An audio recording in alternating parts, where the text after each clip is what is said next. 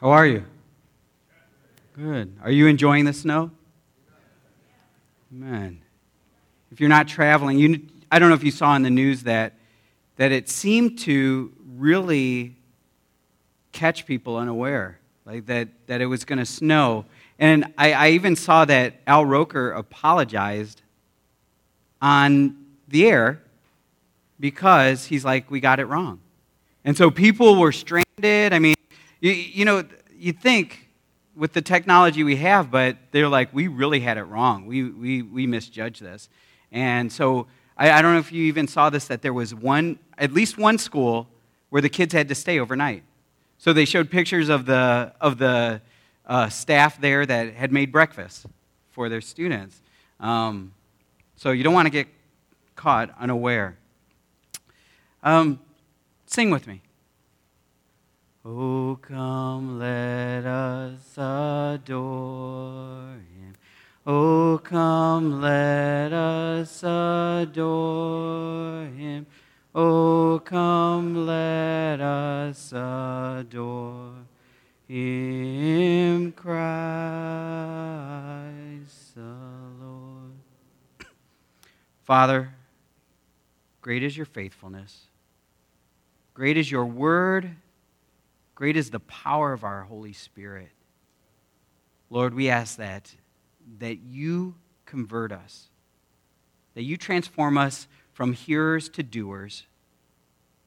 Lord, transform this world using your servants.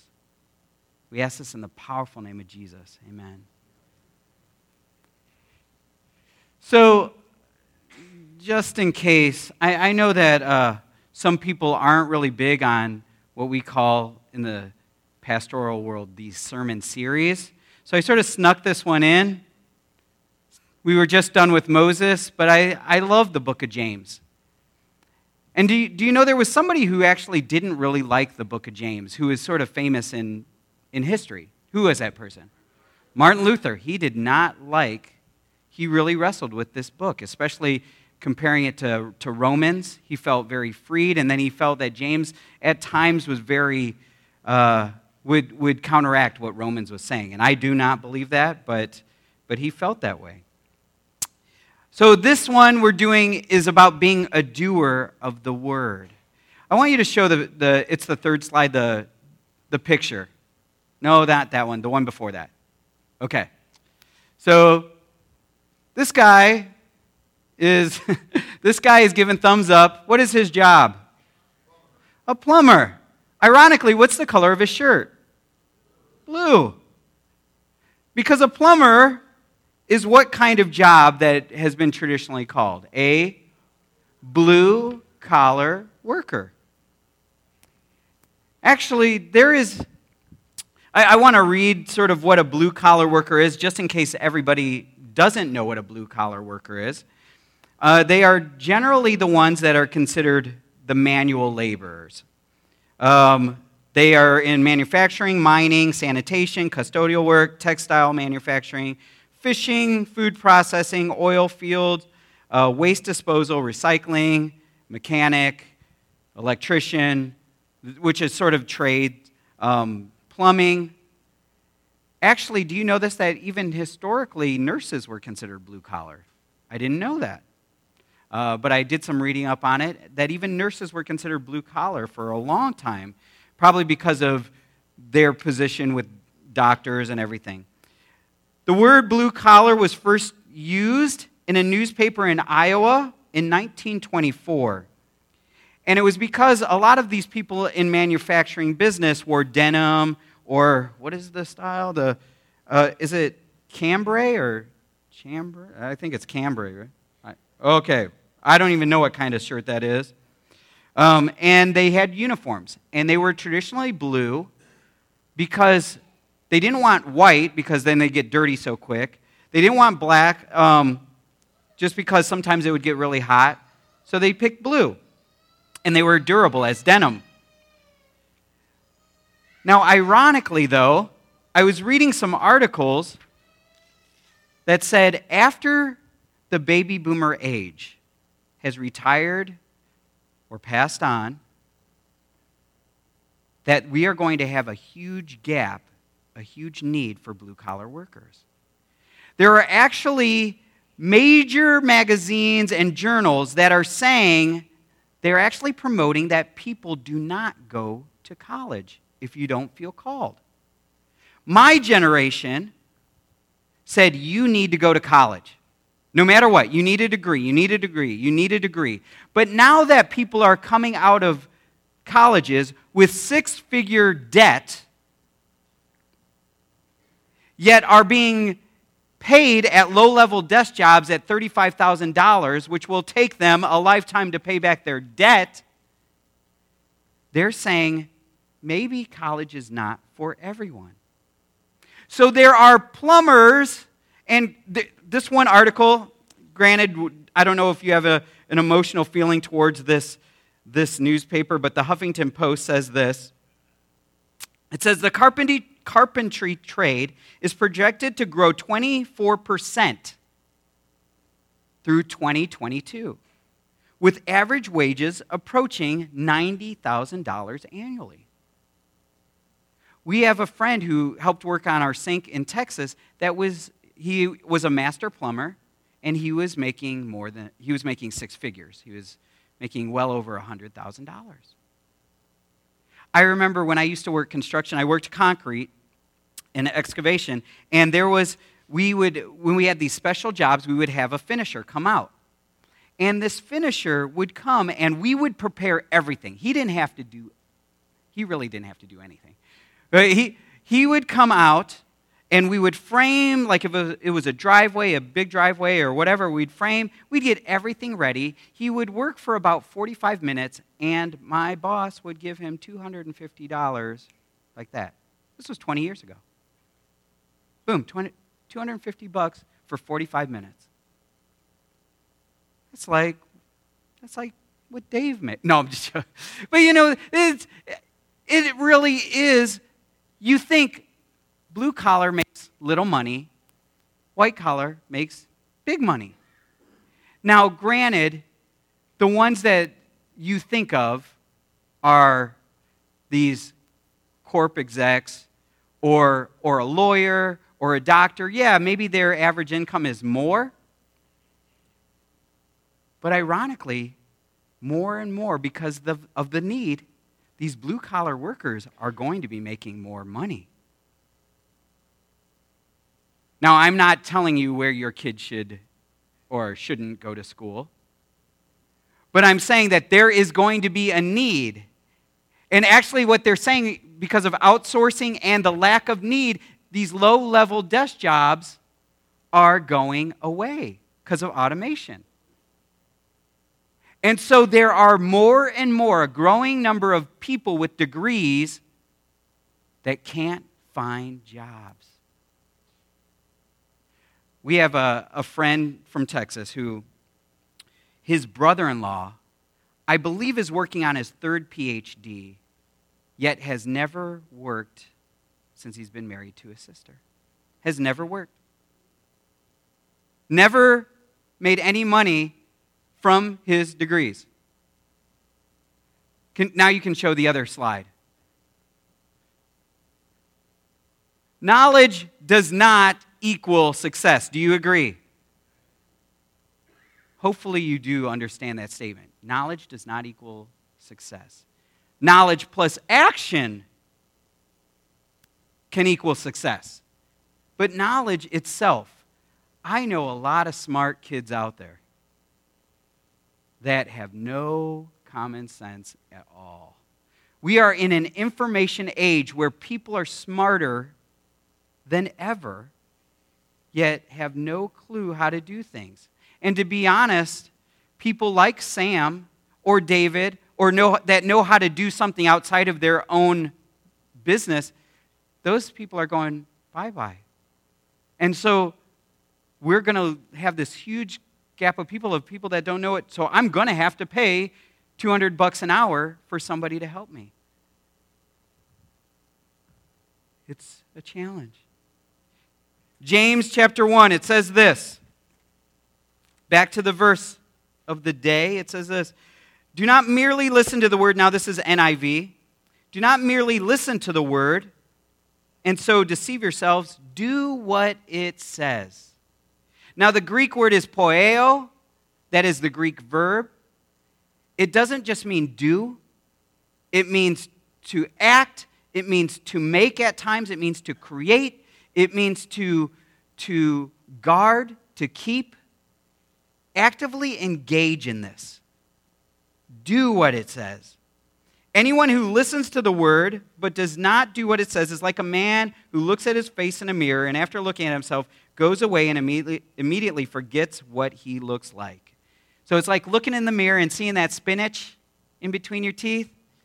Like, well, all right, see ya. And then you have your job interview. But the man looks who looks intently into the perfect law that gives freedom and continues to do this, not forgetting what he has heard, but doing it, he will be blessed in what he does. There was a problem in first century Christianity, and this problem I do assume still happens. That people would be fans, but not followers. Now, the juniors know what I'm talking about a little bit because we talked about it in class. There is actually a book called Not a Fan. Have any of you read the book Not a Fan? Have you ever heard of the book Not a Fan? Heard the book Not a Fan? Basically, the idea is that most Christians are fans. Cheer, rah, rah. We buy jerseys. We, we come to our bleachers. These are our bleachers. And we support Jesus when things are good. But a few losses come along, and just like maybe the last couple years with the Bears, you're like, oh, the Bears stink. You know, I, I, I remember hearing that last year. Oh, I, I've given up on this season. The Bears stink. Well, it's changed a little bit this year. Oh, I really like the Bears. I think I'm going to go get a jersey. And what Jesus is saying is, I don't want fans. Do you remember in John chapter 6? He actually says something that's so hard for them that it says most of his disciples left. Did Jesus know he was going to say something that would make them leave? Yes. And he still said it. This is hard. Because some of us think that we just that Jesus just wants to fill these pews. He just wants us to have these full pews. When Jesus says, No, I would rather have two of you that are devoted followers than a bunch of people that are not, that are my fans, that will desert me when they are not happy with me.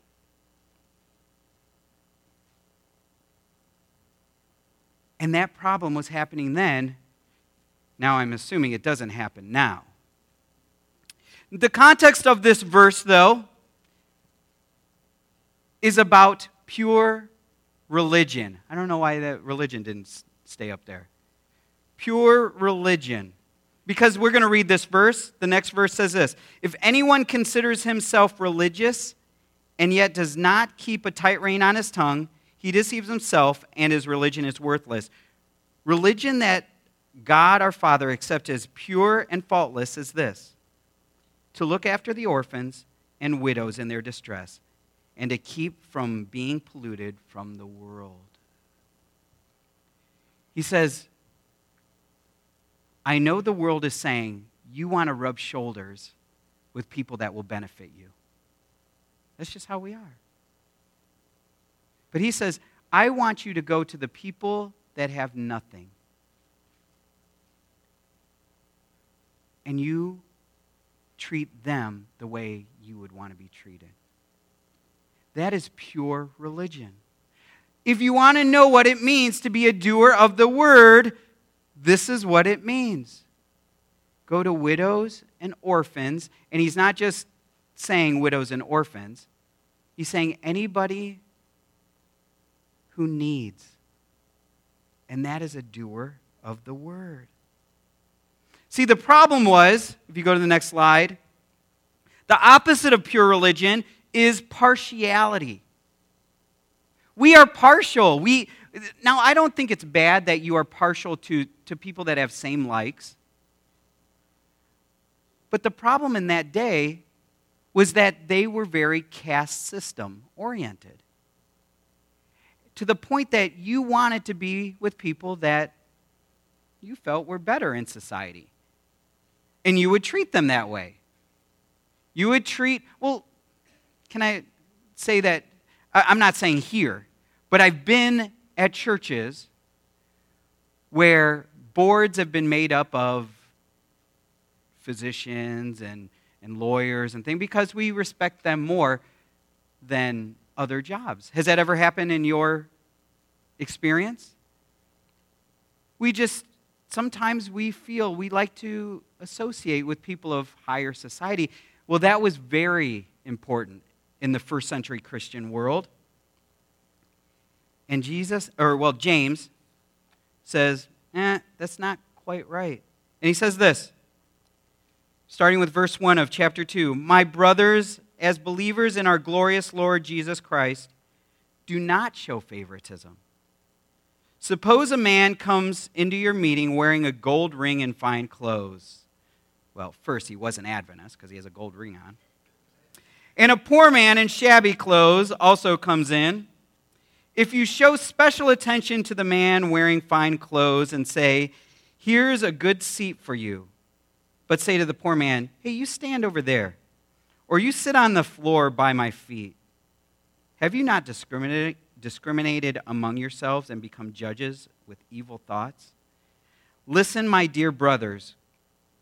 He has not God chosen those who are poor in the eyes of the world to be rich in faith and to inherit the kingdom he promised those who love him? But you have insulted the poor. It is not the rich who have exploited you. Oh, wait, who, wait, yeah. Is it not the rich who, have, who are exploiting you? Are they not the ones who are dragging you into court? Are they not the ones who are slandering the noble name of him to whom you belong? If you really keep the royal law found in the scripture, love your neighbor as yourself, you are doing right. But if you show favoritism, you sin and are convicted by the law as lawbreakers. And later on, he says, and basically, if you keep one of the law, or you keep all of it but break one, it's all the same. So if you're going to show, if you're going to pay your tithe, you're going to keep the Sabbath, you're going to do all this stuff, but show favoritism, it's garbage. That's it. Then you're not a doer of the law.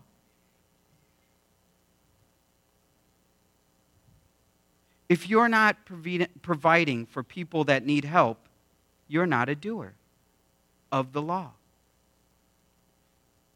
You know, there was an article that I, I read recently about one of the biggest, they were saying, epidemics that's happening in our society nowadays, and it is bullying. Did you realize bullying is on the rise? I, I actually thought with our anti bullying campaigns and everything that it would be on the, on the decline. And this one article said that they uh, interviewed, I believe it was 160,000 students. I don't know where my article is. 160,000 students. Pretty much middle school age. And they said that the majority, you know, you hear about cyberbullying, but the majority of bullying is still happening in person. The majority of bullying has to relate to somehow you look, like the way you dress or, you know, something you look. Uh, bullying, most bullying happens not on an island. Do you know what I mean? Meaning somebody knows that it's happening. The challenge with bullying is nobody, a lot of the bystanders are not speaking up. They're not doing anything. So there have been these pushes to have to, to actually help stop bullying from happening is to educate bystanders. Bystanders. To have them start being able to approach. If, if, they're, if they're fearful of approaching the bully, then somehow they approach what we'll call the victim and say, I am here as a support for you. But if you just allow it, even though you know, and what the article said is the majority of the kids know that bullying's wrong. They know it's wrong. But knowing it's wrong does not help unless there's action, right? If there is no action, then really it's like looking into a mirror and seeing your dirty face and walking away. Let's continue with verse 14. What good is it, my brothers, if a man claims to have faith but has no deeds? Can such a faith save him? Suppose a brother or sister is without clothes and daily food.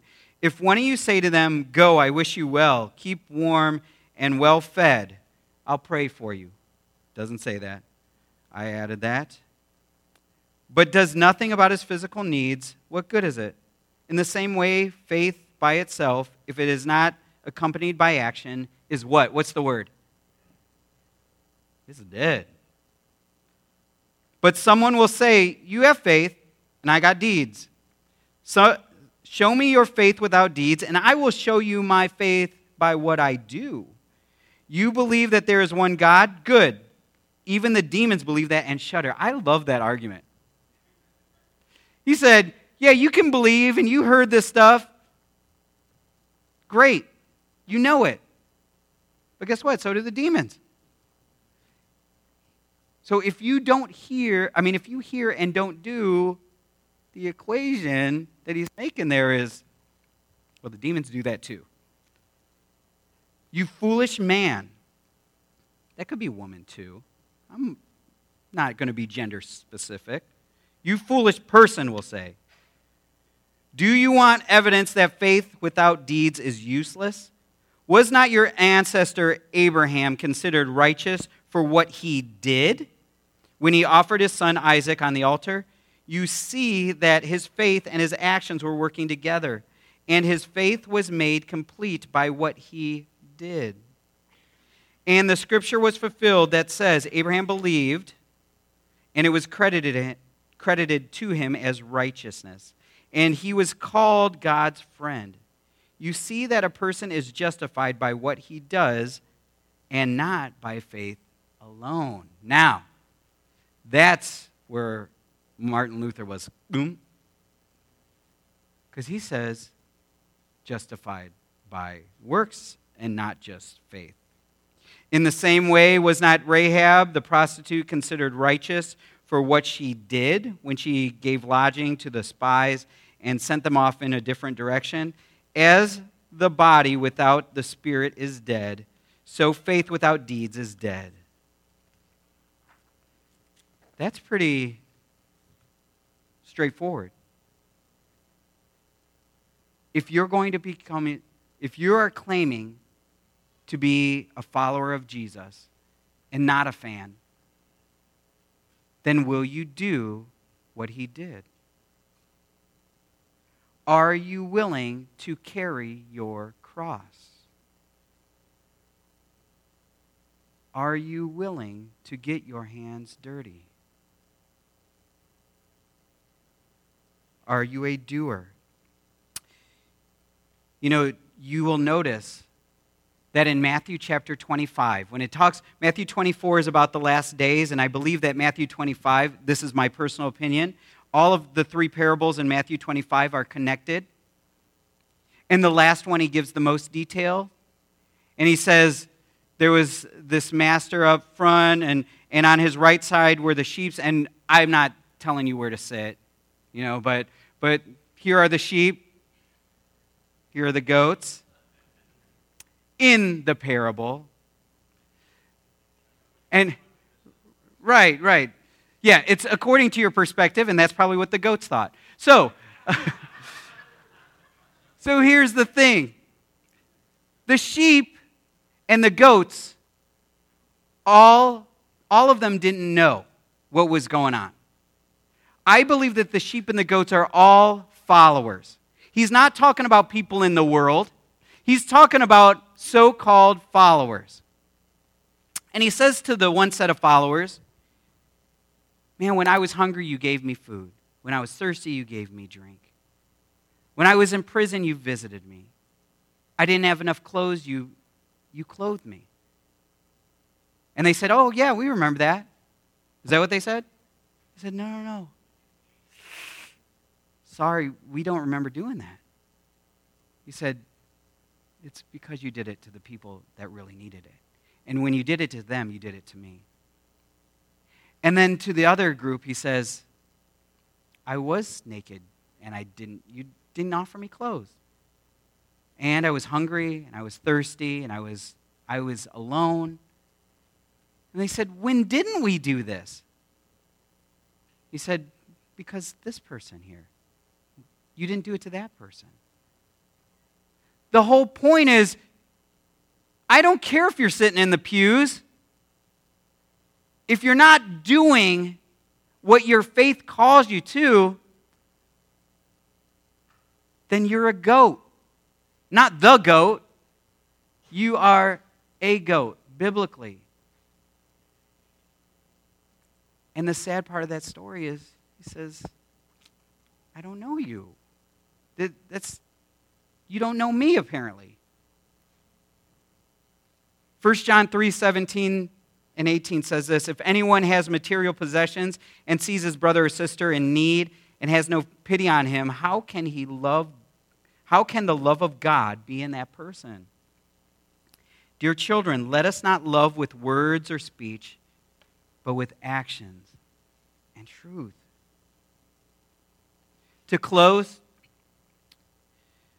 you know the story probably mostly because there was a movie made about it. There was a list that was at some time created. You can go to the, the last slide. Oscar Schindler was born April 28 of 1908 in Moravia. He was an ethnic German and a Catholic. He had, trade, he had attended trade schools. He had become a fairly successful businessman. Now, if you read from different accounts, there are some that say that he was just an opportunistic business person. Some say that he was actually an alcoholic, womanizing man who cared only about one person Oscar Schindler. But somehow throughout this journey, in 1939, he decided to join the Nazi Party. And he figured, this will help my life. And it makes sense if you read the story and if you understand what the Nazi Party was, was promoting, it made sense that he would join that party. But nobody thought that this guy would become a wartime rescuer. So, the first thing that he did, he was in charge in Krakow of one of the manufacturing plants. And something changed in his heart where he said, I can no longer watch this happen to this people. So he primarily started asking for Jews to be under his care. And when they were asked to be transferred to a certain concentration camp, he would say that there is a need here. I need them here. To the point that he started making a list of prisoners that would need to work in his factories. And so when he was transferred to this new, which he requested, to this new factory, he made a list specifically of over a thousand Jews that he wanted at his factory because he knew the alternative was that they would go to the concentration camp. There were over 1,200 Jews that it's believed that he saved personally from the end result of the concentration camp. I don't know if you've ever read any of his story, but he died he actually ended up getting a divorce. They moved to Argentina. He and he moved back to Germany, but he died penniless because he had spent all of his money trying to help people. This is an opportunistic businessman that changed to change lives. Now, I've read one account and that in 1993, I believe it was, that some Jews that were relatives of the ones that he saved, the Schindler's Jews that they called them, actually paid to dig up his body and bury him as an honorary Jew in Israel. He was a doer of the word as far as he knew it. He transformed over 1,200 lives and their descendants because he said, I can no longer stay on the, on the sidelines. I must do the word.